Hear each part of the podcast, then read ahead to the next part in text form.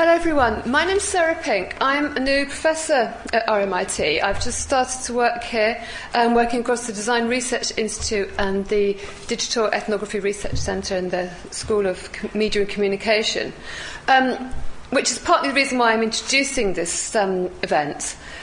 Um, the event's co sponsored by the Digital Ethnography Research Centre the Design Research Institute, and the ARC Centre of Excellence for Creative Industries and Innovation. I did have to read all that because I'm new here.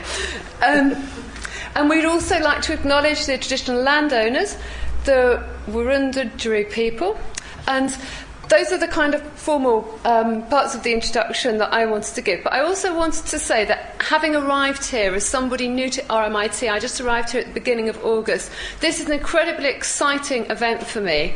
Um, I'm part of the Digital Ethnography Research Centre and I'm part of the Design Research Institute. And this is the first co sponsored and co organised event that these two parts of RMIT have run together. And I think that's also very kind of significant significant and important for thinking about how research which is connecting ethnography, design, and the digital is really coming together here in really, really exciting and new ways. And I think that starting this series of this, having a talk here, kind of starting my time here as well with this talk with by Genevieve Bell, is also very kind of important and inspiring in terms of thinking about how we're going to go forward and, and go ahead. So now I want to introduce you to Larissa Hjorth, who's going to give you an introduction to Genevieve and Genevieve's talk. Thank you, Sarah. Um, thanks everyone for coming here on such a beautiful Melbourne sunny day. Um, it gives me great pleasure to introduce the brilliant Genevieve Bell because Genevieve's many things, and I'll read the kind of you know these are the things that you can find on the web. You know, like Intel Labs Director of the Interaction and Experience Research, Fast Company's inaugural 100 Most Creative People in Business the 15th Thinker in Residence in South Australia, and Always On's top 25 women in technology to watch but she's also been named Intel's secret weapon. In 2011, she and Paul Dourish released the highly compelling Divining the Digital uh, Future Mess and Mythology, Mythology in Ubiquitous Computing with MIT Press. She's one of the few people who can tra- traverse industry and academia successfully. Behind her dazzling success is an Australian born, and you'll know when you hear her accent that she's Australian born, um, Stanford trained anthropologist who's taught industry the importance in understanding the social, cultural, and emotional dimensions of technologies. She's uncovered the mysteries of numerous material cultures from mobile phones to backyard sheds. She does archaeological digs of things we find in cars. She's probably the most witty person you'll ever meet. She's not afraid to express her opinion, and every time I see her present, she takes me for a fascinating, inspiring journey jam packed with insights. I still remember the first time I met her at a conference at Surrey University called Mobile Life in 2004. She was, as always, ahead of her field. Her probes into mobile communication were awe inspiring. At the time, the field was in need of feminist critiques of gender inequalities and tacit power relations. Moreover, there was a need for someone to highlight how gender has shaped, is shaped differently in various cultural contexts, a feature amplified by technology. Genevieve was that person. It's my absolute honour to introduce Genevieve. In today's talk entitled Ducks, Dolls and Divine Robots Designing Our Futures with Computing, Genevieve will enlighten us on our emotional relationship with technology. If we can put our hands together for the fantastic Genevieve Bell.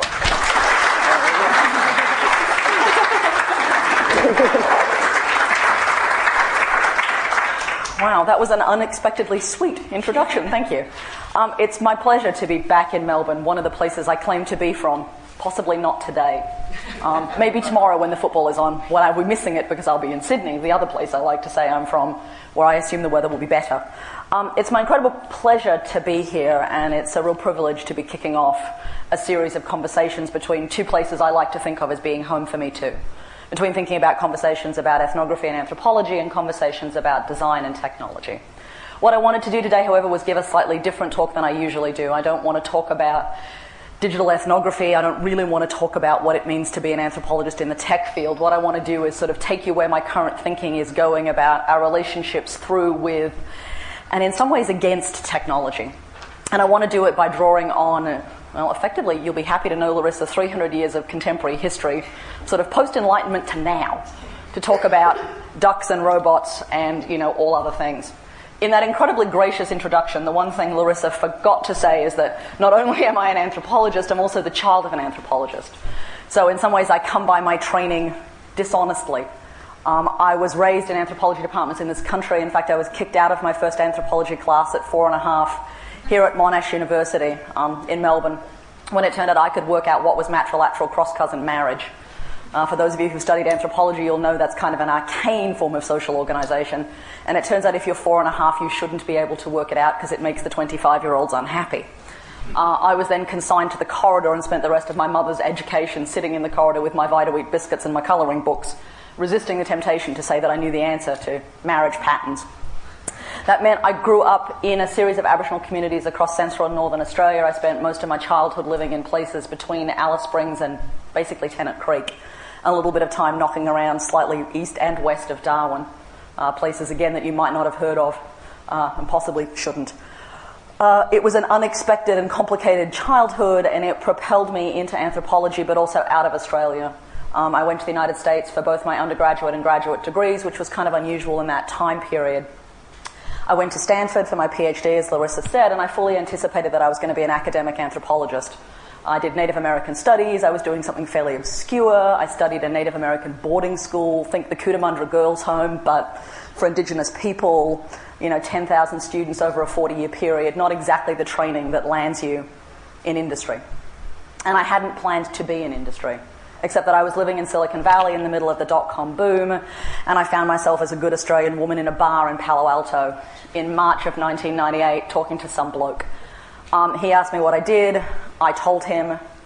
He said, Okay, you're an anthropologist, what's that? I'd had at least one beer, so I told him more of what that meant, and then told him that he'd always needed one, and then thought to possibly ask what it was that he did. Um, he told me he ran a startup, he was interested in digital paper. I had a lot of opinions about actual paper. He thought that was interesting. I thought he wasn't. That was the end of the conversation. I went home, I went back to doing the things you do in faculty, teaching, grading exams, and my phone rang the next morning, and I pick it up, and it's the man from the bar who says, Hi, it's Bob. And I'm like, Who? He's like, We met, Pearls, last night. I'm like, How'd you get my number? Because this is 1998, before LinkedIn, Facebook, the internet, before a box you could have typed in the words red-headed Australian anthropologist and gotten my name. And in fact, he'd called every anthropology department in the Bay Area asking for said red-headed Australian anthropologist. Happily, he did it alphabetically, so I know he had to suffer for this because Stanford came last. Unexpectedly, however, the secretary of the anthropology department at Stanford thought that would be perfectly fine to say, Oh, you mean Genevieve, would you like her home number? so I'm like, Bob, what do you want? He's like, Well, you seem interesting. I'm like, And you're not. He's like, No, no, no, not like that. And then he said, What are, I suspect for some of you in this room, still the magic words. He's like, Can I buy you lunch? And I'm like, I'm a starving graduate student. Yes, you can buy me lunch. You could buy me dinner also. That would be fine. He bought me lunch. He introduced me to a bunch of people in Silicon Valley. They, in turn, introduced me to other people in Silicon Valley. Uh, they all thought I was interesting. This turns out to have been the secret in 1998 in Silicon Valley. If you had a pulse, you were interesting. If you had opinions, you were very interesting. Um, it turned out I was very interesting. Um, I got shipped off to Intel in this process. I ended up giving a job talk at Intel. I will confess, it will make some of you happy to know I gave a very classic job talk. I brought a 30 page paper and I read it out loud to engineers about indigeneity and the relationship between federal Indian policy in the 1900s and how that was constituting new forms of Indian citizenship that were very important in the 21st century. There were a lot of engineers who just went for an hour. And at the end, they all went some more, and there were no questions, which I knew wasn't good. And then for the remaining six hours that I was there, it was remarkably in some ways like an academic job interview process. They stuck me in a room and people kept appearing and asking me questions. Except, unbeknownst to me, the place I was interviewing had just discovered behavioural interviewing as a technique.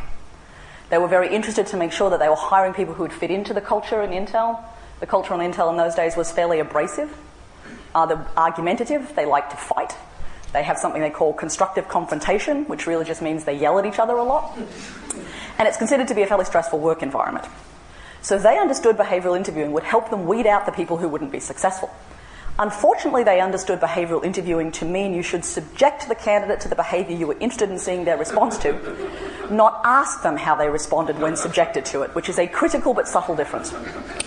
And so for the first hour, people asked me questions and then yelled at me. That's an incredibly stupid answer. Why would you think that? What's wrong with you? Kind of unexpected in a job interview, right? You're usually used to people going, that's very interesting. And they're like, you're an idiot. I'm like, okay. And I'm a good Australian. And after an hour of that, I got really bolshy and stepped right back into them. And my next line became, Really? You think that's a stupid answer? Let me tell you about the question. That is the most stupid question I've ever been asked. I think I might actually have said to one of them in a very unpolitically correct way, Are you retarded? That is an incredibly stupid question. that goes on for six hours, right? And at the end, I can't leave the building fast enough. And unfortunately for me, they were in love and offered me a job immediately. And I turned them down. For six months, they seduced me and wooed me and attempted to convince me that I should leave my tenure track job at Stanford and join them. For six months, I kept going, Have you become any nicer? Do you know what I'll be doing? The answer to which was usually no and no. Um, and after six months of that, I realized that in fact there was something extraordinary about what they were offering me. Because they had no idea what I would do, they had no idea what the job would be, and they had no idea what it was that anthropology actually was. They just thought A, it was interesting, and B, they knew that as a company, the people who were starting to use and consume their technology looked completely different from the people inside the building making the technology. And so they started to realize that that gap they were going to need to address, there might be opportunity in it. And truthfully, they'd hired some psychologists, and it hadn't gone so well for them. So now they were looking for ethnographers, and I was the first one out of the gate and into the door. When I finally realized that the invitation to do this was something that I'd be crazy to say no to, I called Intel back against the advice of everyone in my life. My supervisor said he'd never speak to me again if I took the job. I was his best student in 30 years, and as far as he was concerned, this would be a waste. To the man's credit, he has kept his word and has not spoken to me in 14 years. I would like to now say that's his waste, but it's fairly hard to communicate with him. Everyone else said, Why would you do that? And I just remember thinking, in a very, I think, again, Australian moment of going, Here's a complete opportunity to reinvent yourself. What's the possible downside? If I hate it, I'll quit. So I call Intel. I say, When can I start? They say, You know, come along. I join Intel. I go through my first day which is an orientation process where they explain to you you shouldn't eat anything off the factory floor. Who knew? Um, that everything in the building was dangerous and that stairwells will kill you.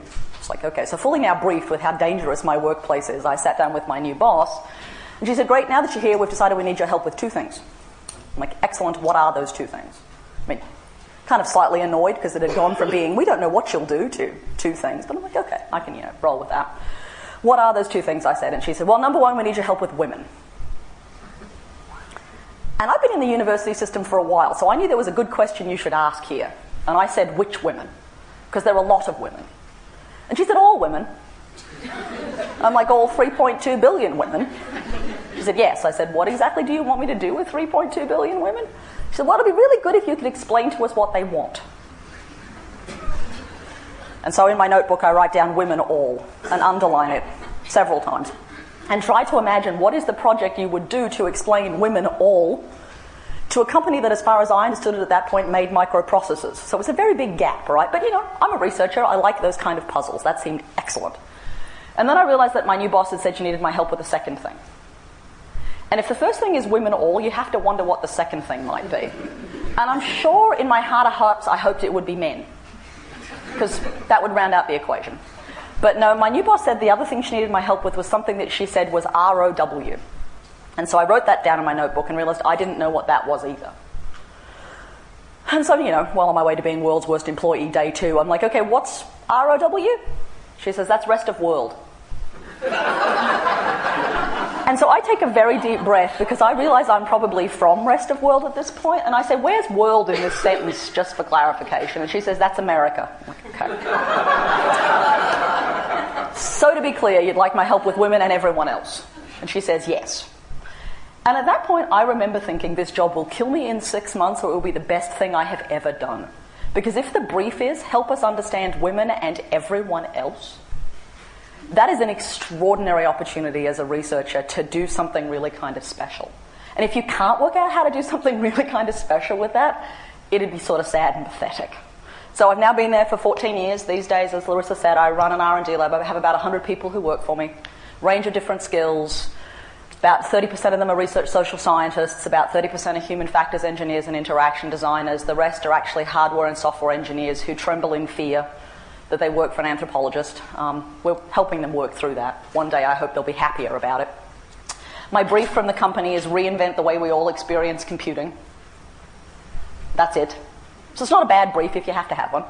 And I figure that my job continues to be, in some ways, what the job of most anthropologists has always been, which is to bring voices into the conversation who wouldn't find their way into that conversation naturally. To bring the voices of people into the room whose lives the technology will affect and make sure that they're represented in the conversation. And usually I think we're making progress. We've converted the company from being a place that talks about ROW, haven't said that in a long time, which is good. But occasionally I realize I'm not making as much progress as I want, and I was struck by this recently when some of the engineers came to me and said, okay, we understood we need to talk about people, and we've found some. And they showed me these. And I said, who are these people? And they said, well, these are the people we hope will be our next users. And I'm like, um, okay. Can I ask you some questions about these people? They're like, yes, we're very excited to tell you about them. I'm like, excellent. Um, so, sociologically speaking, not even anthropologically, sociologically speaking, where do you think you're going to find three generations of white people? All in the same room. All happily enjoying the same television content. When it isn't the Olympics or Canada. And they were like, mm, what do you mean? I'm like, this is really, you know, not helpful, right? And there are a whole lot of other things wrong with this. This is the image you are using for your users, right? There are small children and white furniture. Just kind of a no no, practically speaking. There is no coffee table. There is no clutter. George Bush Sr. is in this, and I don't know why. I don't know what he's doing there. And frankly, even if you take all of that away, the other thing that is really troubling in this picture is that there is only one remote control. And as the engineers pointed out to me once we'd gone through this whole critique, you're right, Genevieve, there's only one remote control, and she has it. And I looked at this image and I looked at the engineers I work with and I said, listen, you know, I understand why this is what you want to wish your users are. I understand why this is a really seductive image, right? There's something incredibly compelling in imagining that the people that you want to design for are effectively sitting in an empty room waiting to be further delighted. There's no history, no legacy, no equipment, no mess you need to contend with, no complications, just pre manufactured happiness in a kind of slightly beige way. And I said to the you know, engineers we were partnering with, this is not going to help you. If you think these are your users, you're going to make the wrong decisions from a technological perspective when you design things. And so I pulled my, you know, my team aside and said, we're going to need to start coming up with some other visual language to help them pass this. And the first photo we came back with was one from a field site we'd just been visiting in Asia. And we said, if you actually want to talk about the future, let's get real about where it's going to be for Intel. And we said, you know, here is for us the quintessential image of what, you know, our future user looks like. It's some bloke sitting on a fake leather sofa in a, you know, very small apartment in Hong Kong. And there is a television and a DVD player and a VCD player and a Blu-ray player and a fax and photocopying machine and an air conditioner and an automatic foot massage machine and a fan all connected to the same electrical outlet. there are seven remote controls on the table and two more in the drawer. There is enough content this bloke doesn't need to leave this room, arguably ever again, and there's washing just in case he wants to do the ironing because he's bored. And we said to our colleagues, if we want to talk about people, we actually have to talk about what the reality of it really is. What some of us in the academy would talk about is the material culture of it, right? People don't live in a blank slate. They don't live in an empty place. They live in a place that's already full of things. Full of things, full of patterns, full of lives that are already in process. And if as a technology company we wanted to make something compelling, it had to be sufficiently compelling that it was going to be worth either working out how to stick another extension cord into this already significantly overtaxed PowerPoint, or you're going to have to unplug something. So for me, the bar became, are you going to make something so good that someone is going to unplug their automatic foot massage machine? Because that's the bar we should be aiming for. And getting right about that turns out to be a really complicated conversation. So most of my time at Intel these days is spent trying to work that out, right? What is sufficiently compelling? What is it that people will love? What is it that people will need? How do we not design things that frustrate the shit out of people? Those are all reasonable design briefs, right? That also means in the process you end up having conversations about where technology is going. Not just where it is now, but where it is going and what people's reactions to it are. And what I really want to kind of push here in the rest of this talk is one of the threads I have found as we started to have this conversation, not about technology for today, not about the things that are in some ways already in production, but about where the next generation of technology is going. And for me, we start to sort of then unpack this notion about what is our relationship between, in some ways, people and technology. And for me, I really got started in it, bizarrely enough, with this particular image. So, this is a screen grab from a video on YouTube. This is a 47 second video in which a Furby, we may remember those, squeaky digital pets, talks to Apple Siri. You can imagine what this conversation is like. 47 seconds in which the, the Furby wiggles its happy little ears and flutters its eyelashes and goes, eh, eh, eh, and Siri says, Would you like me to call Shell Oil? And the Furby goes, la la la la la. And the Siri says, I can't find Graham in your phone book. and it goes on for 47 blissful seconds of this, right? And the first time I saw it, I thought it was hysterical. And then I found I kept coming back to it because there was something in it that was actually surprisingly revealing. Because it turns out while that's funny, right, to stage that, there's also something really significant in it. Because I realized as a researcher, what I was looking at was a genealogy of talking objects. Here were digital things that talked. You know, Furby didn't talk very well. Siri talks in a kind of complicated way, but they're both objects that talked, right? But staging it as a conversation then pushed and revealed a second thing. Because the second thing is the difference between the Furby and the Siri is that the Siri listens. And the promise of listening is the promise of a completely different shift in what computation might mean to human beings. If all the Furby does is talk, but what the Siri does is promise to listen, imperfectly as she does, not natural language, but, you know, listen, there's something about what then gets anticipated about where computation is going. Because listening suggests a relationship.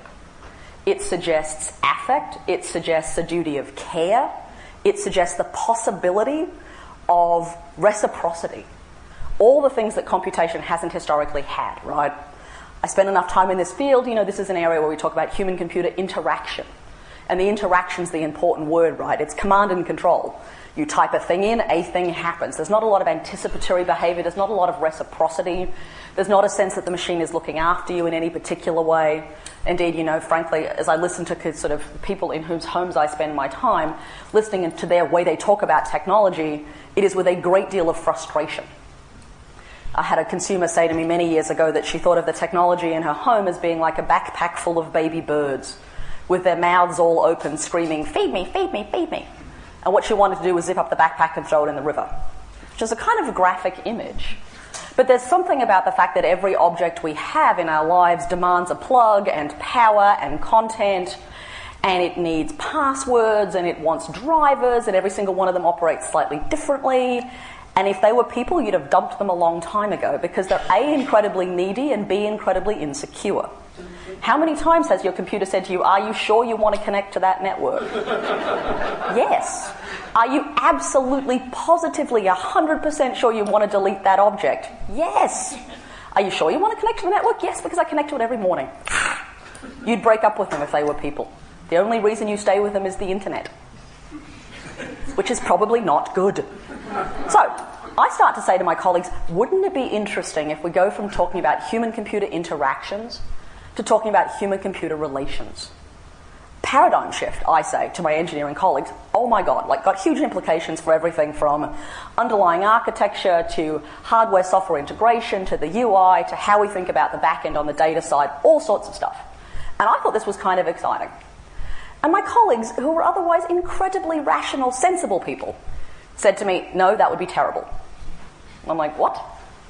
And they said, no, if the machine is smart enough to have a relationship with us, the first thing it will do is kill us. and I went, What? And they're like, Yes. If machines are smart enough to care for us, then death will ensue. And the first person who said this to me, I thought, well, you've always been a bit neurotic. And so I just kind of let it go, right? By the time I had about seven conversations this way, and they kept saying to me, no, nothing good will come of it, death will ensue. I sort of went, that's a really weird kind of anxiety, right? Where does that come from to imagine that smartness is bad? And for a while I thought it might just be my own sort of, you know, engineers inside the company, so I went kind of, you know, as you do, looking around. And on one of my favourite newsfeed sites, as I'm having this conversation, on Gawker in June comes the headline Your coffee pot could attack you at any moment. And I think my coffee pot can barely make coffee. I think its capacity to get off the countertop, hunt me down, and kill me is slim to none. But the fact that there is an entire language for this that pervades popular culture is fascinating, right? It runs through all kinds of things. We attribute agency and malintent to things like coffee pots. But much further down the track than that, right? We intend, in, sort of attribute malintent to a whole series of other computational objects. And smartness in this way suddenly gets allied to consciousness. And if machines achieve consciousness, apparently like this coffee pot, the very next thing they will do is kill us. And I thought, that is a fascinating anxiety, right? And I had a sort of, you know, one of those aha moments of going, all right, before I can talk about human computer relationships, I'm going to need to backtrack this anxiety. And effectively, although I don't think I quite told my colleagues at this at work, this was kind of a Foucauldian moment, right, of an archaeology of knowledge, a genealogy of a thought. Where does that anxiety come from, and how do you start to go backwards to find it? So, for the last six months, I have bored everyone shitless by trying to work this out. And it turns out you have to start in a very particular place. So, in the 1600s, in France and in Switzerland, a number of people worked out how to stabilize time Time went from being something colloquial, something being local, something being localized, to something that was standardized through the manufacturing of clocks. Clocks, animated in this very strange way, controlled time. Time got stabilized, and watches took on, and clocks took on a life of their own. What's fascinating is that it took less than 100 years for people to go, hmm, if you can make a watch clock go round and round and round, there's something in there you could do something more interesting with. And effectively, you know, think of this as hacking of clocks. By the early 1700s, a whole bunch of people worked out that if you took apart clocks, you could take the mechanism inside the clock and animate something else. And a whole series, effectively, of what we would now think of as automatons were born across Europe by people who were basically dismantling clocks and working out how to take the gears and make something else move. First experiments in this were particularly uninteresting. But by the middle of the 1700s, people were really pushing on what you could do with watch parts to make other things come to life. And the choices about what was made and the kind of notions that propelled this forward are really important to understanding why it is we think things will kill us. One of the most significant kind of breakthroughs in this moment of the kind of the history of the automaton comes in 1736. It's a man named Jacques Vaucanson who before this, had made a series of kind of musical instruments that played themselves. He was very interested in how you made a flute play itself. Uh, he discovered that in order to make the sound right, you actually had to not have metal strikes on the metal keys, but you actually had to glove the hand in flesh because it makes a completely different noise. He tanned a, a cowhide, I should say clearly here, not a human hand. Um, he did that, but that really wasn't enough for him. And he got really obsessed with how you would make things more and more lifelike. And so the thing for which he is most famous is something called the digesting duck. Uh, it had about 400 working parts. It was duck size, so, you know, pick your average kind of duck. And it was really ducky. I mean, it did like duck stuff. It waddled, so it could move across the stage. It could gobble, so its little beak clattered away happily. Those of you who spent time around ducks know that's what ducks do. Um, because it was good to have an interaction with the duck, you could feed the duck. So that was totally excellent. The duck waddles up to you, it clacks its beak, you stick food in its mouth. Vaucanson had worked out that he could use vulcanized rubber, which had just come onto the market in Europe at that point, to create a digestive tract and filled it with water so that now the duck has waddled up to you, it's clacked its beak, you've stuck food down its mouth, and it starts to digest.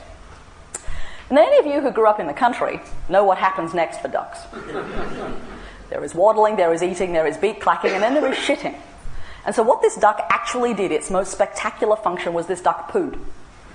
So, it fed, it ate, it digested, and things came out the back as it waddled across the stages of Europe.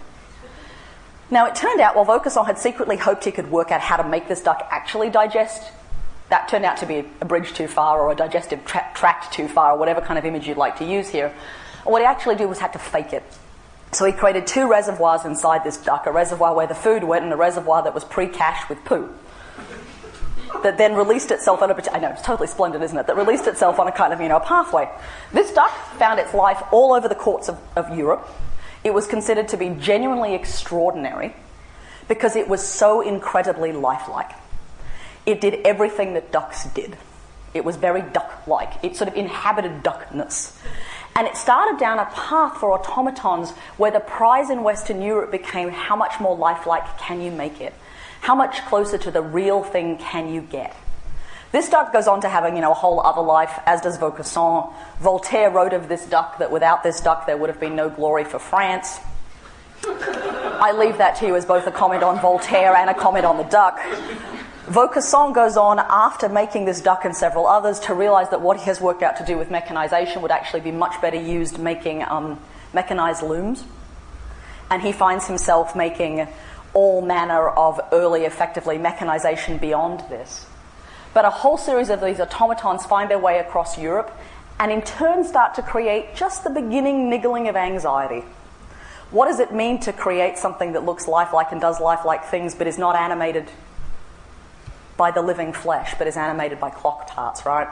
And there's this faint niggling anxiety about these objects, so much so that many of them get destroyed in the early 1800s. They don't persist to the present day. This one has disappeared very quickly, but there's something that starts here about the uncanniness that you know Freud would later write about, well, nearly 150 years later, that becomes really important. Of course, the second moment where it is abundantly clear that the fear gets located happens about 80 years later. So, by the turn of the 1800s, mechanization had gone from being things in the toys of the courts of Europe to things in the factories of Europe. By 1812, those of us in Australia who know our history know there's this really important thing that happens in England in the summer of 1812 when it suddenly becomes clear that the mechanisation of looms is here to stay.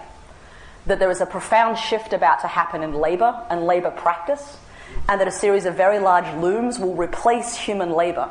So now the machine doesn't threaten to be duck like or lifelike, it threatens to eclipse humanity.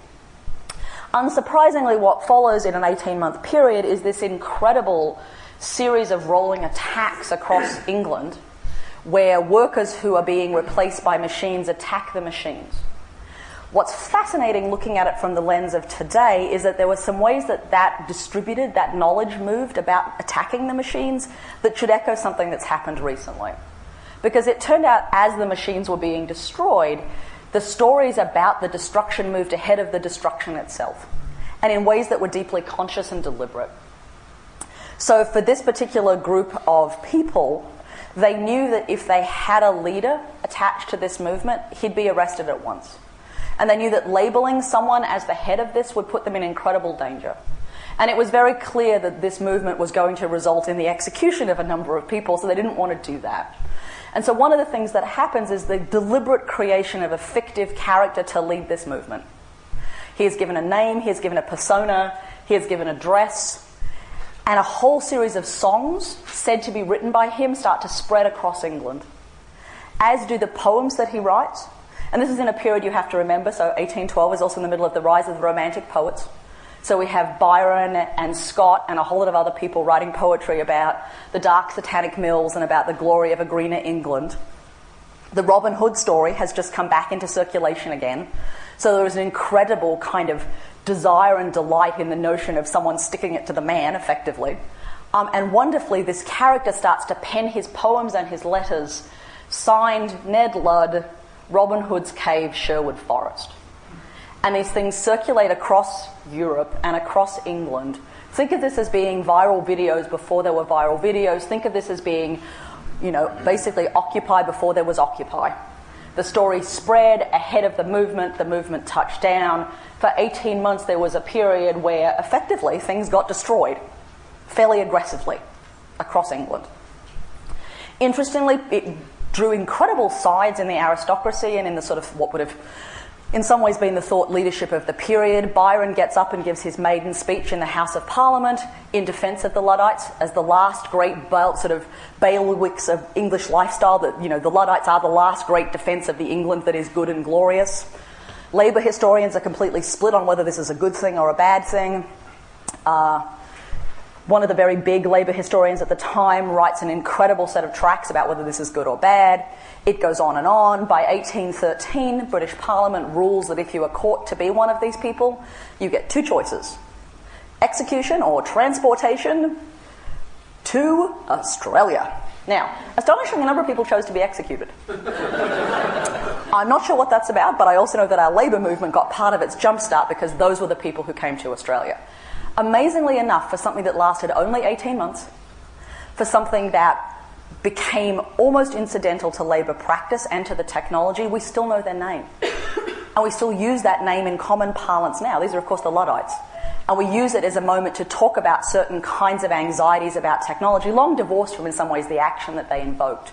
But here is a moment where machines threaten to replace people. We destroy the machines because that's the only appropriate response. The machines continue on, but we remember the name of the destruction. And the name of the destruction is Luddite. If you move only three years forward, there's another incredibly important thing that happens. That for me is the moment that kind of grounds the anxiety in a way we never get away from again. So, 1816, summertime. Been a big volcanic ex- explosion. The summer of 1816 looked actually like this. It was dark, it was wet, it was stormy, it was kind of faintly unpleasant. The aristocracy retreated to their country houses and got drunk. There were a series of people who got very drunk and went to Europe. There was a very famous house party that happens in the summer of 1816, constituted by a man whose epitaph would become mad, bad, and dangerous to know, which sounds delightfully modern in 1816. Anyway, he has this house party. He has his best friend there. His best friend has brought the woman he is having a relationship with, who is not yet his wife. She has brought her half sister, who is having a relationship with the man who is having the house party. The house party's man has got his doctor there and a few other people. This should sound like the gossip pages of New Idea because basically it was. This was sort of, you know, the moment of OK and Grazia magazine circa 1816. The man who is organising this dinner party in the way that I think is only common of a, that particular period declares that he is incredibly, incredibly bored.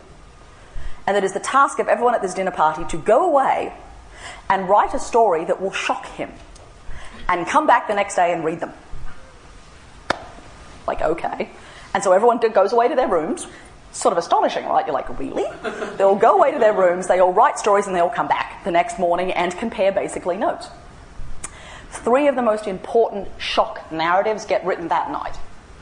The first zombie story is written by the half sister of this author, to impress Byron. He is unimpressed. He is the man organising this party. Byron's doctor writes the first vampire story. And Byron's best friend's girlfriend, whose mother was the first suffragette and whose father was the labour historian writing about the Luddites, she writes the story of Frankenstein and Frankenstein's monster. And it is a story that is about all the things she had already seen. It was about the automaton she'd been exposed to in Egyptian Hall in Piccadilly.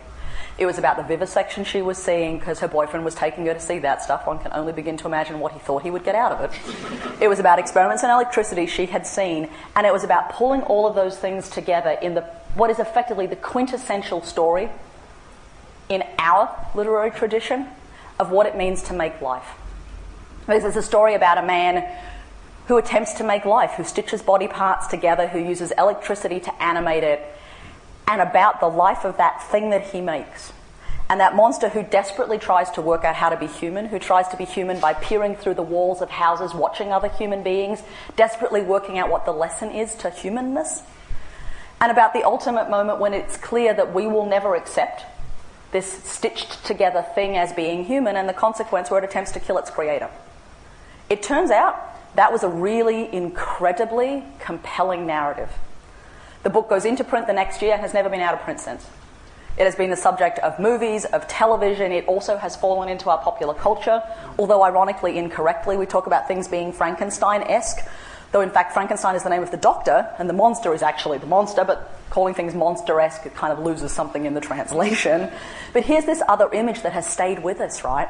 That indelibly threads its way through all kinds of things and becomes this moral tale about what happens when effectively, in this case, if you wanted to have a feminist critique of it, man makes life. Usually he does it badly and it kills him. Excellent, we say. So, where does that get you? Well, it turns out you've had the kind of automatons and you've had the machines. By the middle of the 1800s, people have worked out how to start thinking about these machines as doing levels of abstraction. So it's no longer about creating life and creating labour, it's about machines that can start to have ideas of their own, a level of abstraction. The most famous of this in the 1800s is Babbage's differential engine.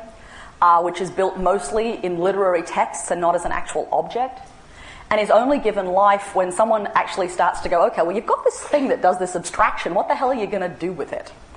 And there is a young woman who has grown up being trained by her somewhat querulous mother that she should eschew art and poetry. She was raised entirely in a scientific frame. She's kind of the first child of the 20th century, in some ways, long before the 20th century, the first child of the Victorian era.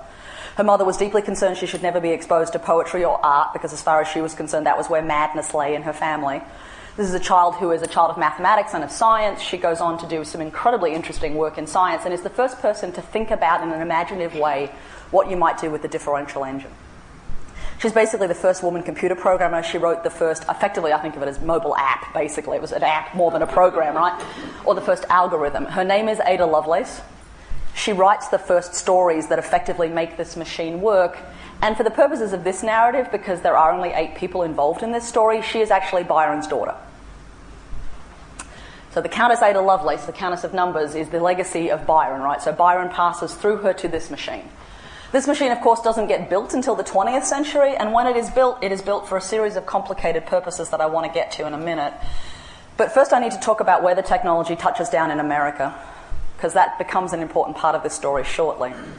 So, think about all of those moving pieces, think about early experiments in effectively mechanization. This genuinely creepy looking thing is a doll made by Thomas Edison. Came out of his factory. Uh, she was about you know, about this height, so uh, duck height, as it turns out. She's about duck height. Um, her extraordinary claim to fame is that she's metal body. Inside her metal body, you can just see under this, this little tiny thing, about this big, was a miniature phonographic player. It had one metal ring, which is the thing in this picture here, and when you wound the back of this doll, it sang. They created the doll, it's particularly special, she had metal vents right here. When you put her in a dress and you wound the clock, her bosom heaved attractively while she sang Twinkle, Twinkle, Little Star. They've finally found one of the original phonograph records, and if you are on YouTube, you can actually hear the thing singing Twinkle, Twinkle, Little Star. It is the most terrifying thing I have ever heard. Like, if you had a doll that sang that to you, you'd never go to sleep again. I mean, it's genuinely horrifying, right? And this is the end, the final end point of mechanization for toys, right? Because effectively, this kind of wonder, this sort of notion of things, gets replaced by movies. This is 1890. By the 1900s, we've gone to celluloid as our form of magic, right? Things don't need to wind up because now things can be projected. And she's the last kind of cusp moment of what all that looks like, but she is genuinely heaving bosom and all kind of horrifying. And she was really expensive. She cost $25 in a period where that was a month's worth of salary for the average kind of middle class household. Unsurprisingly, 25,000 of them sold. That was it. Cancelled. We moved on to other things, and Edison moved on to clearly much more interesting stuff. Back in England, mechanization has continued, abstraction has continued, and by the 1940s and late, well, late 1930s, early 1940s, people have started to work out that Babbage had been onto something with abstraction, right? That he had understood something interesting in terms of using technology to create levels of abstraction that weren't possible for humans. And people started going back to the Babbage engine because in the 1940s, we're at this point in the middle of World War II. The Enigma machine is operating in Germany. There are coded messages moving around the world that have significant impact for the Allied forces in the course of the war. A series of mathematicians are summoned to two places in the world, one in Bletchley Park in England and one in Maryland in the United States, and are given the task of attempting to break the code of the Enigma. Of course, we know that you know, it wasn't really effectively broken until an Enigma machine turned up in someone's hand so they could reverse engineer it. But in the process of trying to reverse engineer and crack the Enigma code, people started moving into higher and higher levels of computation and abstraction. The first computers were effectively built in Bletchley Park in the 1940s. They were run by a series of mathematicians who were held back from military service so that they could crack these problems. And there is some truly spectacular stuff that happened in that period in terms of both applied and pure mathematics.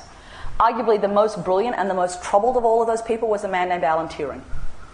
Turing was born in Orissa, so in an Indian colony. He was brought back to England, sent to a boarding school, turned out to be a mathematical genius, fast tracked through university, and brought to Bletchley Park.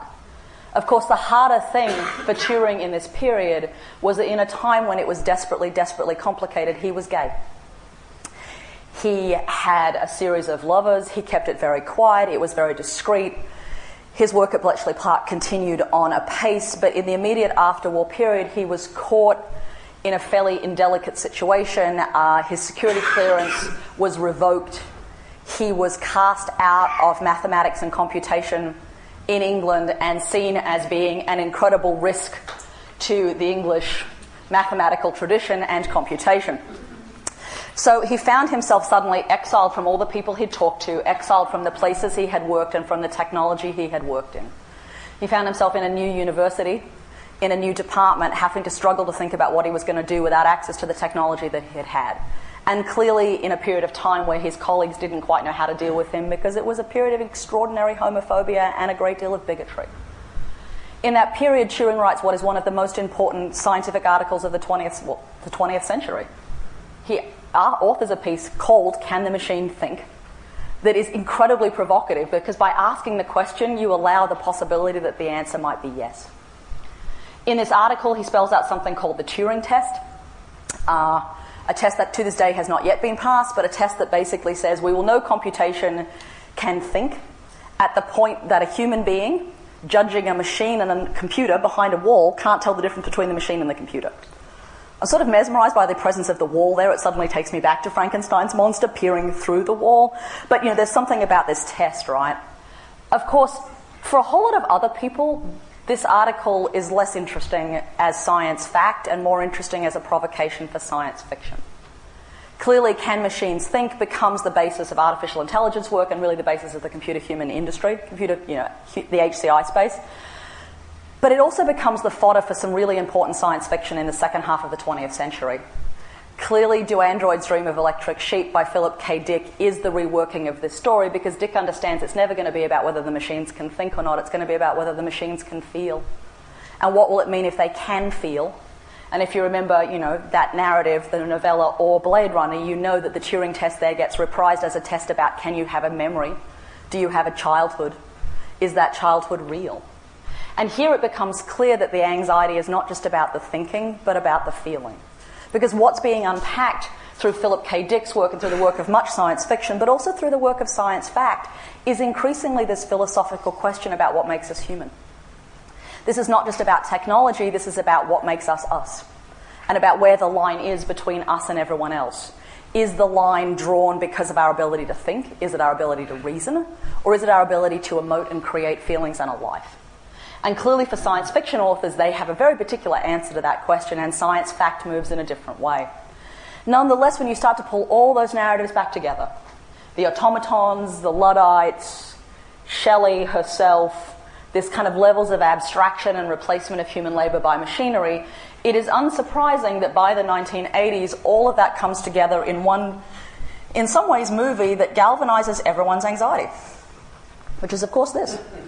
We all know that, you know, Skynet goes live, and the first thing it does is kill us. The machine achieves consciousness, depending on which version of the movie you're watching. Know, 18, 1987, 1991, 2010, 2018. At some point, Skynet is going to go live and we're all done. That is basically how this narrative persists. Remarkably, this is incredibly powerful, not just as science fiction, but in shaping people's notions about what it means to have smart technology. And of course, part of the success of this, of 2001 A Space Odyssey, and of a whole lot of other things is that they are tapping into these stories that stretch all the way back to the duck and to the looms and to Frankenstein's monster. And when I put all of that together, I kind of went, okay, I understand why my colleagues think the machinery is going to kill them. I mean, clearly they're nuts because it's not going to happen. But I can see where that came from. And then I had the kind of what I think of as the kind of anthropological moment here of going, okay, that's one story. What if there are others? What if the same technology turns up somewhere else and the narrative that gets written on top of it is completely different? So I said, what if we went somewhere else and asked the same question? Does the machinery create the same anxiety? And if not, why not? So I went looking for places where the watch and the clock had gone. I basically said watch parts were feral in the 1700s. Where else did they turn up? And it turns up clocks were sent from France to China they were taken from China to Japan, where they were disassembled by Japanese engineers who went, hmm, interesting, what can we do with this? And the very first thing they made were karakuri, Little tiny wind up dolls, about this big. This is the most famous of them. It's a teacup bearing robot. You put tea in its cup, it waddles across the table. You take the teacup up, the release in weight makes it waddle all the way back across the table. Completely excellent. Totally not real. Nothing about that is simulacrum, nothing about that is trying to make something that already existed. Nothing about that is saying, I will replace human labor with a little tiny machine that delivers tea. Because clearly that was not what was happening. Instead, what you have is an object that is part of a series of ceremonial activities. The tea ceremony, incredibly important in Japan then, as in some ways it is now. So here is an object, instead of being about realness, that is about wonder, it's about grace, it's about beauty, it's about ritual. All the same technology pieces, completely different story about where it goes. And I went, okay, good. Parts touch down, different narrative. And then you have to ask the question, does it consist, you know, does that persist through time? And I was in Japan about, oh God, about three months ago now with my colleagues. And we were driving near one of the Intel facilities, and I saw a sign out of the window of the car and, you know, screamed, as you do, stop the car! And they're like, are you okay? I'm like, stop the car! So I get out in traffic, it's always a good look, and backtrack to this sign. And, you know, they've gotten out of the car, like, what the hell is she doing? Why is she doing this? I'm like, what is this? They're like, what do you mean? I'm like, what is it? I'm like, it's a robot zone. Excellent. What does it say? And they're like, well, it says robot zone. I'm like, okay, good. what does it say under that? Like, oh, so it says this is an autonomous robot zone. Two meters in from the curb, there will be autonomous robots. And I go, yes. They're like, what do you mean, yes? I'm like, well, what kind of robots? They're like, autonomous robots. I'm like, you mean like segways? They're like, no, no, we don't know why that's there. No, just autonomous robots. Like, what kind of autonomous robots? They're like, autonomous robots. I'm like, well, aren't you concerned there are robots running around? They're like, no, it says they're two meters in from the curb. I'm like, aren't you concerned that there are autonomous robots running around? They're like, no, Genevieve, that's what the sign is telling you. They're two meters in from the curb, that's where the robots are. I'm like, aren't you worried? They're like, no. I'm like, but they're autonomous robots. What kind of robots? They're like autonomous robots. And this conversation kind of at this point sort of looping around. And I'm like, aren't you concerned that the robots might be a hazard? They're like, no, they are two meters in from the curb. and I try one more time, and one of my colleagues knows me well enough. He's like, what is the problem? I'm like, well, so I've just been doing this work, and I kind of think if this was a sign in America, people would think the robots would kill them. They wouldn't stay two meters in from the curb, they'd like run away. And they're like, why would they think that? I'm like, well, because you know they're pretty convinced the technology is going to kill them. They're like, that's just science fiction. like, excellent. So why aren't you frightened about the robots? They're like, well, because there's a sign. I'm like, okay, beyond the sign, like after the sign, why aren't you frightened? They're like, well, because robots are our friends. And I'm like, okay, where's that come from? Like, we grew up with stories about robots. We had cartoon books about robots. During the war, there were robot cartoons. Roboticists are really important in Japanese culture, and then they started to talk about the roboticists, and I've subsequently read a lot of their work. So the Japanese roboticists of the 1970s, 1980s, and 1990s practiced a very different notion of science here. Most sort of principal Japanese robot, a man who actually in his early life coined the term the uncanny valley, goes on to talk about the fact that in his mind, robots represent our better nature. They're our better angels. They become our best selves. We pour into robots the best things about us. He goes on to say that one of the most remarkable things about robots in his mind is that they stand a better chance of achieving Buddhahood than people ever will, because they're capable of patience and of grace. And in his mind, he couldn't understand if that was the trajectory of robots, why you'd ever imagine they'd kill you. Because if they were your best selves, that hardly makes them murderers. And so here you have same technology. In fact, the very same technology. It's not even the same technology being remade, it is the same technology. Turning up and telling a completely different story. And I started to realize at that point that this wasn't a story about technology and people, this was a story about humanity. What is it that makes us human? Where do we draw the line between ourselves and technology? And how do we think about the work that technology does in our lives?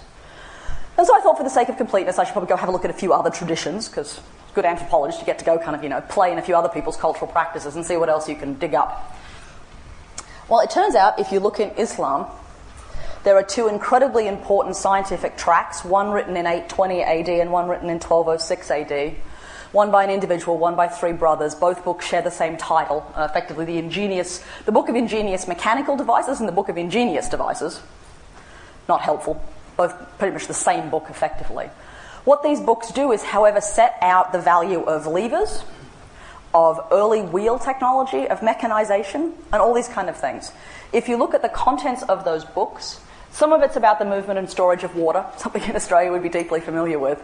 But the rest of it is actually about objects for the household that are, again, not about making things that existed or making things that were substitutes for things that existed, but making new things entirely. This is probably the most obvious of those. This comes out of the 1820 book. And this is a peacock, a mechanical peacock, that pours water out of its mouth for salah. So, five times a day, if you're a Muslim, you wash your hands, you wash your feet before you pray. This is an object so that the water never has to touch anyone else's hands before it gets to yours. It's an object, again, of beauty. Now, those of you who spend time around peacocks know that while they're very pretty, they're really kind of raucous and ghastly in all sorts of other ways. So the notion of being mechanical isn't a bad thing. But again, it's not about the peacock's na- native nature, right? This is not again about the duck. This is not about the kind of, you know, duckness here. This is about a reimagining of what a peacock could do and a reimagining of what the work of technology might be here. Here, the work of technology is about ritual, it's about sustaining cultural activity, it's about spirituality, it's about goodness and godliness. It's a very different kind of notion. It's not about replacing human labor at all. And if you push back just a little bit further, because I always think it's good to do that, and you look at the tradition in India, you find that even the linguistic terminology has a different sense and sensibility. So the word in Hindi from Sanskrit for machine is the word yantra. The word yantra means an object that controls, effectively means the object that controls the forces within it, or has control over the forces within it. That's not quite the way we understand machines. It's, in fact, a very different understanding of what that might be. And when you talk about the history of technology in that tradition, you see very different stories. Wonderfully, if you read some of the early Sanskrit poetry, Vishnu has robots, Vishnu has automatons, Vishnu has an automaton that washes his feet. It is clearly seen not to be human, it is clearly seen to be mechanical. And it's clearly seen to be a perfectly reasonable thing for a god to have knocking around one of his houses. So, you know, automaton foot washing object. He also has a bunch of flying cars. Flying vimanas sort of run through Sanskrit philosophy, and notions about the gods having flying cars is sort of wonderful here, right? But starts to suggest, indeed, again, that the notion that there are machines and there are people and that there is a bright light between them might not be a human universal truth. It might be a post Enlightenment rhetorical intellectual move. And that the consequences of that might be that not everyone imagines the machines are going to kill them. And not everyone imagines that same trajectory because, in fact, there are different trajectories at work. And then, because it's always good to think about what is the symbolic work that technology do, does and how it fits into places, I wanted to go to one more place as I was thinking about this kind of global audit of our relationships to technology. In traditional Chinese culture, there is a festival once a year, the period of Qingming. It's a time when you look after and venerate your ancestors. During that time, you visit the shrines and temples and graves of your ancestors, you sweep them clean, and you tend to their needs. One of the ways you do that is by burning paper objects. The fire transforms those paper objects into real objects in the hands of your ancestors. It's a form of filial piety, it's a form of care. Historically, the places that made the technology that was, or made the technology and the objects that were sold here were really kind of remarkable, right? In the 1930s, there was a man famous in Shanghai for his ability to make full size paper Bentleys to be burnt for your ancestors.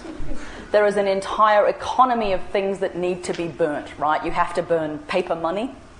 My supervisor, who did his work in China back in the 70s, used to say that in Chinese cosmology, the only thing that the afterlife is inhabited by other than your ancestors is bureaucrats. And so you need money to bribe them. And so the first thing you always burn at a you know, Chinese funeral and at Qingming is paper money for the ancestors to continue to get the things they need from the bureaucrats. You also obviously have to burn other things food, clothing, increasingly all sorts of other things. If you go to the shops that sell this, even here in Melbourne, you will find an incredible panoply of things that are considered to be absolutely necessary for the lives of your relatives. Mobile phones, televisions, rice cookers, cars, automatic foot massage machines, the full nine yards.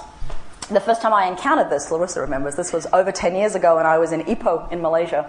and I was with some of my colleagues, and we, she took me to one of these stores, and she bought a paper mobile phone. And I said, you know, I kind of knew what it was, but I was like, what's that? Like, you know, mobile phone for my, my auntie. Like, that's nice. Is it her first phone? She's like, no, it's a second. I was like, okay. It's like, who's she calling on this phone?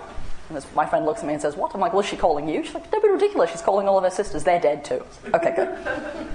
So here's a quick kind of ecosystem of how this technology works. So last year I went to my favourite Spirit Money shop in Singapore and I found this, clearly an iPad. Um, he only had two, which was kind of unusual because he's usually got a bazillion things there. And in fact, there were lots and lots of mobile phones and lots and lots of cameras and lots and lots of DVD players and lots and lots of Black American Express cards and lots and lots of passports. But there are only two iPads. And so I bought them both. And I said to him, You don't have many. Why only two? He's like, They're iPads, they're scarce. Excellent.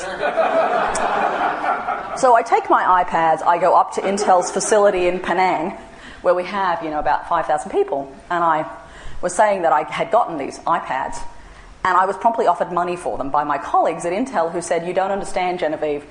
They ran out of iPhones and iPads at the Spirit Money shops here six weeks ago. How much do you want for them? So I sold one of them off and kept the other, as you do. What this is here to also remind me is that even if we don't draw a bright light between what makes us human and what makes us not human, about where the technology sits. The technology itself isn't just physical, right? It's also symbolic. It does cultural work. It does family work. It does, in this case, duty of care family work. And it also follows the logic of many other things, right? What happens in the world of the dead, in this case, is remarkably like the world of the living. Scarcity of technology, the symbolic value of technology moves across this register very, very quickly. And here, the thing that's important is not the division between what makes us human and what is the technology, but the fact that the technology is part of what it means to be human because it's part of what it means to be not only living but dead. So, if you have all of those of spectrums, it's also important to remember that not everyone has always imagined in the West that technology would kill them. And I wanted to end with two quick examples of how it is the case that we tell other stories about technology when it suits us. In the early days in the United States, in the early days of electrification, there were incredible challenges of convincing American consumers to electrify their homes. Frankly, you know, electricity was like the internet and it only had one killer app, and the killer app was a light bulb. And if your house was already lit by gas or by candles or by windows, that was a kind of uncompelling killer app because there was also a bloke saying he was going to drill a hole in your wall and string a lot of wires up, and it was kind of a lot of stuff to imagine you were going to do.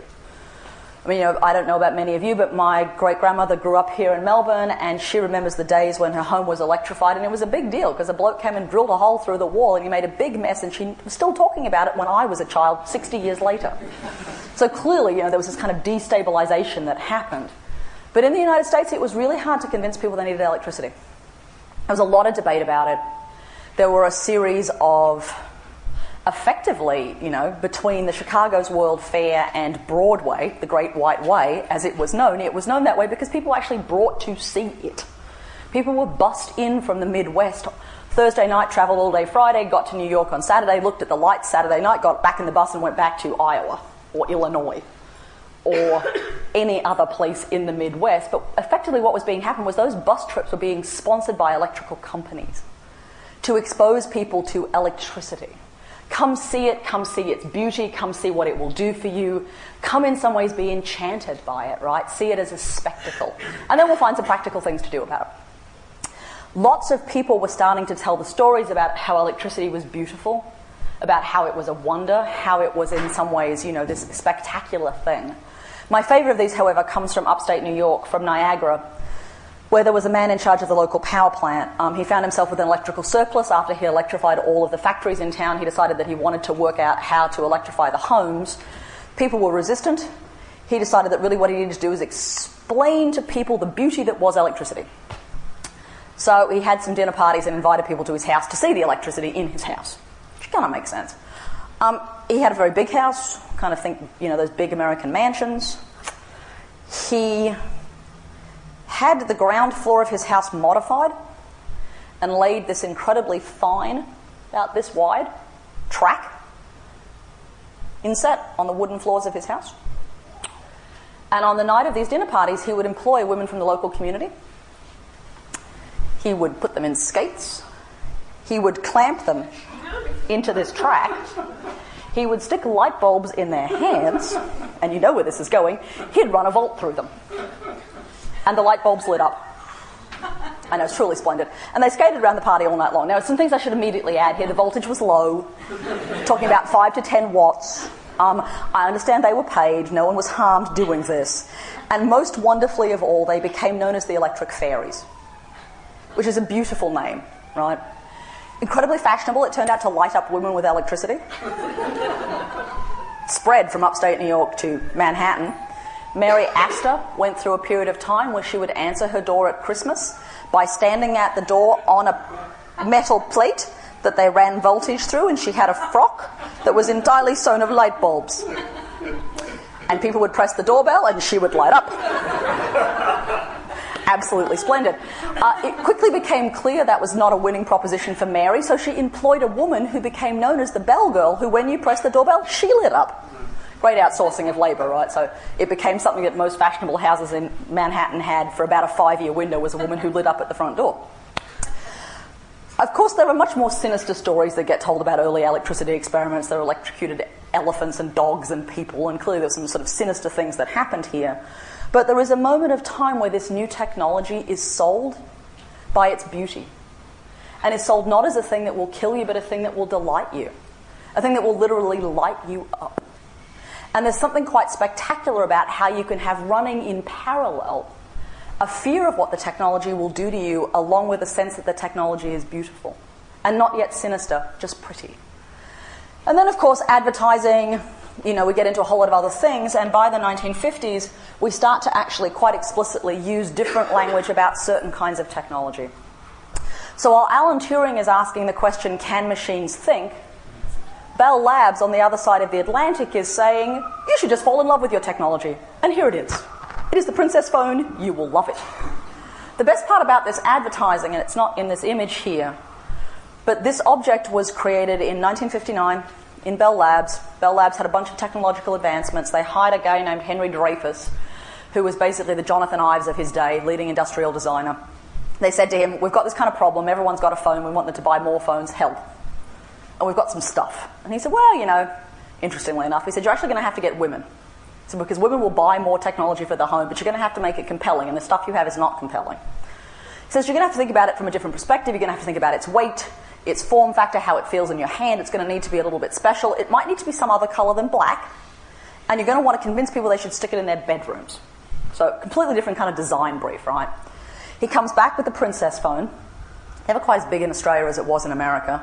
The phone, when it first came out in 1959 in Time magazine, the first advertisement for it read, It's little, it's lovely, it lights. America has fallen in love with the Princess phone. At no point did it actually say what it did. It didn't say it made phone calls. In that way, it should look remarkably similar to the Apple ads that followed it 50 years later. It became the first example, in some ways, of experiential advertising in the technology space, where it's not about the technology, it's about the emotional response they want you to have to it. And I think in some ways it's probably not surprising that when you look across where the fears of technology are, very few people think that Siri is going to kill them or that their phone will kill them. It's just computers. And so there's this parsing of the genealogies here, right, of who it is that we think will kill us and who we don't, and about where the narratives collide and fall apart, about what it means to imagine technology, consciousness, and humanity. So, where does all of that leave us? Well, for me, it leaves me asking a series of questions, right? One of them is to imagine that the category technology might not be a stable one. What it means to say technology may actually be far less clear than it has historically seemed, right? Many different things may be technology. The words we use to describe technology may suggest it is not quite the same thing. What if technology has its own animating force? What if a machine is not a collection of bits, but a collection of its own energy that it controls? And of course, the consequences for that are really what it says about what it makes us human is what makes us human our ability to reason and think. If so, Philip, you know, K. Dick, and Turing are going to be in pitch battle forever because if thinking is what distinguishes us from computation, as soon as computation can think, we know where that ends death. Extermination by Skynet, which will go live and kill us all. But I have to imagine there are some alternate possibilities here, right? About what does it mean to think about what it means to be human and to imagine that that is also a culturally located and a historically located conversation about what it means to think about a relationship with technology, not just an interaction with technology, which of course also means re, in some ways, imagining and visiting what it is to make us human.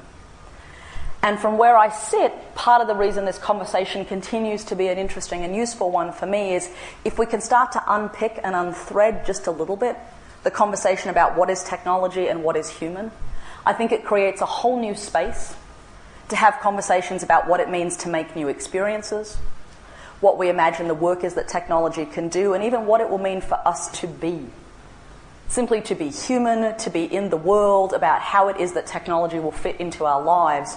For me, if you can start to unpack and, in fact, locate the anxiety to suggest that it's not global and not a totalizing narrative, in fact, it's a very fragmentary one, for me creates this possibility of a different set of conversations and a different set of prospects, and I imagine a different space in which to do our work.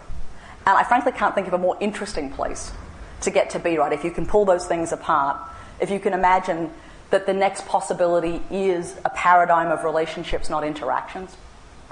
If we can imagine different ways to think about where technology will sit in our worlds and in our lives, and we will sit with it, I think that opens up an incredibly fertile space in which to engage, in which to design, in which to think, in which to critique, and in which to regulate. And so, with that kind of prospect, I want to stop because I need to have a drink of water and breathe.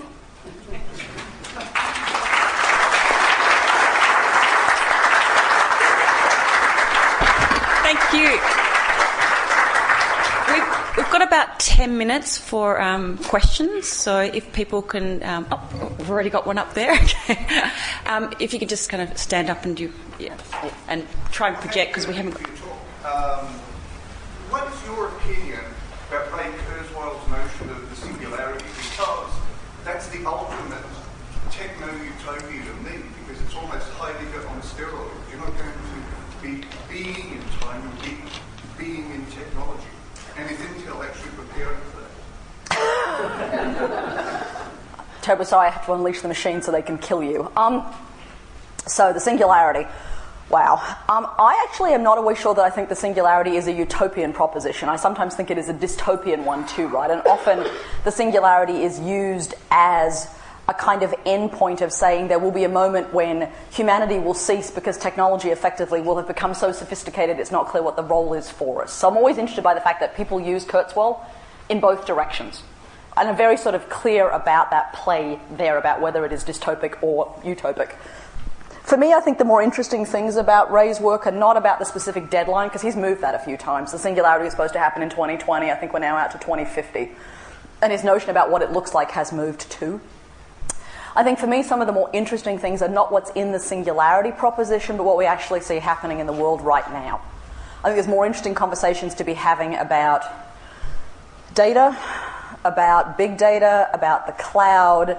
You know, Ray's kind of notions of the singularity in some ways don't have the kind of material culture particularity I'm interested in. And when I look at what it means to start dematerializing human consciousness, whether it is memory, whether it's activity, whether it is you know forms of social practice, all of that actually has incredible implications in a material world that aren't about you know the disappearance of humanity and the complete merging of people and technology.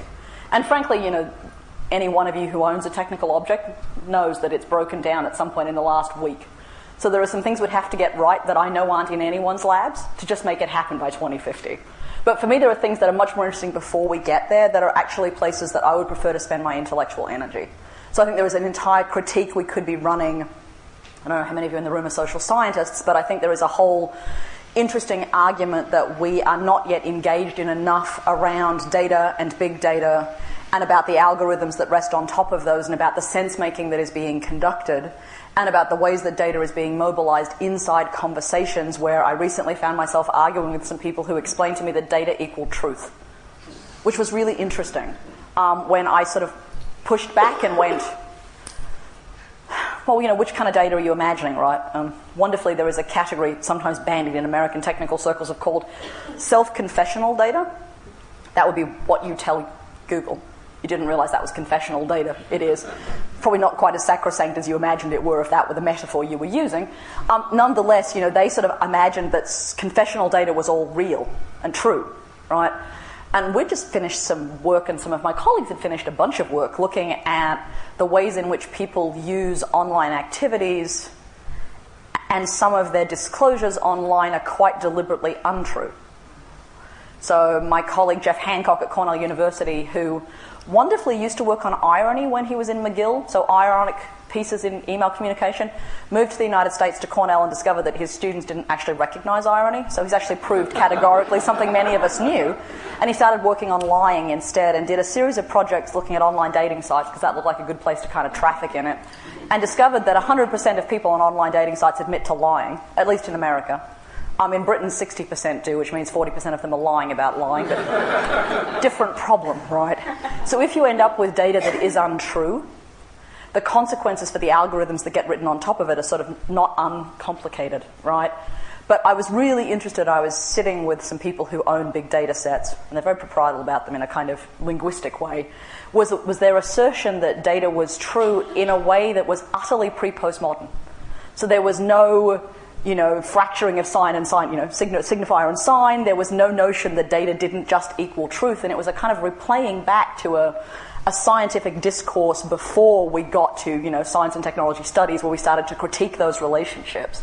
And what was fascinating to me as I was listening to this unfolding of a conversation about data was that people were starting to imagine the algorithms you would write on top of these data sets to make new sense of them, right? Those algorithms in turn spawning new sets of data, those new sets of data in turn spawning new algorithms, all of which effectively at one point are predicated both on the lie and on the belief that the lie is true, which is doubly interesting. And then if you're an Australian, it's really hard not to look at all of that and go, hmm, data spawning algorithms, algorithms spawning data, algorithms spawning more data, data spawning more algorithms, shit, the stuff is feral. and we know what happens when things go feral in Australia, and then it just becomes a question of which kind of feral is it? Will the data be feral like bunnies? We knew it was feral almost the moment it happened. And we tried to contain it, we built fences, we engineered viruses, we had a few kind of, you know, monumental anxieties about the feralness of the bunnies. Now imagine the feralness in the data in bunny mode. Or will it be feral like the camels were? Where we didn't know they were feral for 50 years. And then we woke up one day and went, shit, we've got half a million camels, where did they come from? And I can't tell which one of those it will be because for me, which one of those it is has huge consequences on not whether we get to the singularity or not, but what the next 40 years looks like, which for me is much more interesting. I think the notion that there will be a point where humanity and computation are indivisible is almost impossible to contemplate. Yes. Hi. Um, G'day. You want to ask me about the singularity too? No. Good. Uh, I want to ask you about relationships. You're talking about, um, I, I, you've only just introduced the concept to us, so, um, but I'm thinking these devices in relations with us. But the difficulty is they're nearly all in relations with someone else. I mean, you've got the Kindle there, that's in relation with Amazon already. Like the phones in relation to the Yep. internet provider and stuff. They're, they're, they're pretty they're pretty dedicated to their relationship. So They're, they're quite promiscuous in some they're ways. quite very, they're also like I don't know that many of us have friends who are when they're with us so still utterly with someone else in their you know in their with their, their interests are so thoroughly invested in someone else all the time. Oh, indeed. And I want to be clear here. I mean relationship as metaphor, not necessarily as actuality. But I think there is something to be said here at the moment. While your Kindle may have a relationship with Amazon, it also does, in fact, have a relationship with you, but you do all the work in that relationship. And much of the gain sits somewhere else. And there are some things to start to think about if you start to reverse that equation just a little bit. And Kindles might be not the best example, there are better devices to think this one through on. But if you start to imagine, even if it is simply you don't need to constantly reintroduce yourself to the object through a password because it recognizes you in some other slightly less laborious way. And we already have pieces of this, right? In some ways, for me, the interesting thing is that the devices have remained stubbornly not in relationships with us, while software and services have started to know us in all kinds of ways but not really acknowledge it. So, you know, every time you log on to Amazon, it will say, Oh, you're back. Here are some things we thought about that you might like while you were gone. Now, of course, that's complicated by the fact that Amazon assumes it is a one person per account kind of life, and very few people I know actually have one user to their Amazon account. And most of that means that Amazon is offering you things where you think, why do I want that? oh, wait, because my children bought that last week. Excellent. So we know that there's already the beginnings of the sort of the knowingness of relationships, but I think there's a piece here about what would it look like even if you start to, and I think this is partly where my engineering colleagues get very nervous, if you start to empower the technology not to have to need you for everything. At the moment, particularly computers and mobile phones, part of a legacy of architecture and design is that they require a great deal of your input to do things you don't really need to know about. So, you know, for instance, if you are on Skype on your computer, you shouldn't have to tell your computer that this is a very bad time to commence backing up your hard drive to the cloud or a very bad time to decide it wanted to download some patch from some service, right? And yet you have to broker all of that stuff simultaneously. It's fairly easy to start to engineer at a more structural level your machine to be able to even to start to know you are currently on Skype. That's probably the thing you want to be doing. We should deprioritize other activities and prioritize that one. Even that level of care is something very different than where we have been currently. And for me, being able to use this kind of language of relation and of a duty of care, and even the kind of beginnings of the possibility of reciprocity, were ones that have profound implications for architectural design and for software and hardware design, which are very different from the notion of objects that we point to and control. But I think you're right, a relationship economy is one that is going to absolutely and by necessity implicate other things. But that turns out to be true in human life too, right? Even if your friend is your friend with you, your friend is also in a whole series of relationships with other people, and there's no guarantee when you're having that cup of coffee, she's not thinking about her sick kid at home, right? So the notion that we ever have 100% of anyone's relational attention is probably as complicated as the fact that none of these things look after us now. I think you can probably trust your friend to be a little bit more discreet about it. I mean, like if, you, if I bitch about Amazon to the Kindle, I mean, that's a crazy example already, but well, I don't. if I can trust them to be as discreet as I would trust my friend. You know, I think you might have good friends, which is good for you. But I think, you know, I think I don't want to suggest here that this is perfect, right? And I don't want to suggest it's not happening outside of capitalism and global finance. But I think there is a potential here to start to say, what does it mean to imagine shifting the burden of, of responsibility here and some of the burden of work? And I don't think it's going to be, you know, as straightforward as yes, indeed, every single object is back-ended by capitalism. It turns out not to be true on a global scale. There's lots of devices that have other relationships and other duties of care. But there are ways of starting to think, and there's legislative frameworks to imagine some of that's going to come sooner than we think, of what it starts to mean if certain jurisdictions regulate that consumers, i.e., us, own all the data that is produced about us, not just what traffic's on our IP address, but all of the data that is produced about us. If we become the brokers of our own information and the brokers of our own data, it's going to generate a very different set of discursive and actual relationships with these objects where you might want to be starting to think about them not as interactions but as longer term relationships whether if not reciprocities, there are certainly responsibilities. Okay, two questions, one there. Has question just like say with the example of an automobile, that the automobiles now, as they were when they first started, are so quiet and basically self. Everything with my car now is amazing. Yet there are still issues with speed limits, and so you get to the point where someone's used to driving a 1980 car that makes super noise, but it gets like say 50 k an hour, versus where you get into a brand new car and it's totally silent and you don't even know you're going 50 k in the 30 k zone. So it's a sort of relationship where people don't want to speed, but they almost not even aware of it because of the technology itself. With airbags on the side doors, I mean, basically you're in this self-cocooning piece that you do forever save yourself, but completely isolated from outside environment. I just wasn't sure like how I mean that's sort of how technology gone this way, but the actual placement of the technology in society, how it relates to it is completely at odds with all legislation and Yeah. Well, in fact, cars become one of the most interesting places for the resurgence of certain kinds of anxieties, right? If you look at some of the discourse that appeared around autonomous driving vehicles in California when they were first being tested in California and uh, Arizona and indeed Utah, there was an incredible set of conversations that surfaced in the American media about the fact that you know autonomous cars would kill people, which was interesting, right? Because there have to be some other things that become the point that they would actively kill people, which seemed to be the kind of discourse, right? Um, but I think you're right. One of the challenges that exists in all of these spaces has to do with, in fact, in some ways, where I started this talk, that we're talking about layers of technology, right? We're never going to get to the point where we effectively, you know, remove all the technology and start again. It doesn't happen. And there is this sense of, you know, people are going to come to technology in different kinds of ways and come to objects in different kind of ways, and those objects are going to do different things. And as people work through what it means to have an object that knows you, what the different kind of constructs are. I mean, the first time I drove a Prius out at my mother's place, the kangaroo is a mum's property, didn't know what to do with it. Because they had a cognitive kind of moment of going, we can see a car, we can see the headlights, we hear nothing, so we will stand in the middle of the road until you get to us. Because we don't know how to make sense of the thing that has just happened. And it took a week before I could teach them that they needed to get out of the way when the headlights appeared, not the sound of the engine. And I think that kind of notion, right, of how things get trained and retrained is going to be part of the arc here, right? It's part of the sort of the story of what it means as technology increasingly is transformed. I think there are places we are moving, certainly in some of these systems, where technology is going to have,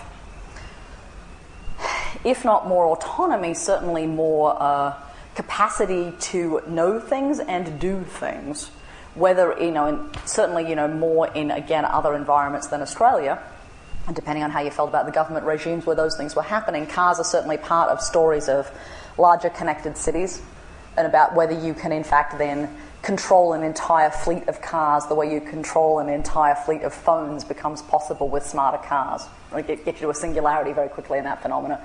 But there are pieces here about what it is going to mean to think through new generations of technology. And you're absolutely right. For people, every time you get a new thing, it's a whole new set of, in some ways, testing of the boundaries and testing of the parameters. And in the vehicle sense, and I suspect in some of the technical sense too, changing notions and perceptions about safety and the limits of our body are all going to be part of the conversation here, right? And cars have always been you know, for the hundred years we've had them, a very interesting part of the conversation about the limits of our bodies and about what it means to move that fast, about how cars, you know, are part of a whole series of conversations about both liberation and enchantment and, well, in some ways, containment. All right, I want one more question, and it has to be from a woman. Because really, three blokes is like two too many. Thank you.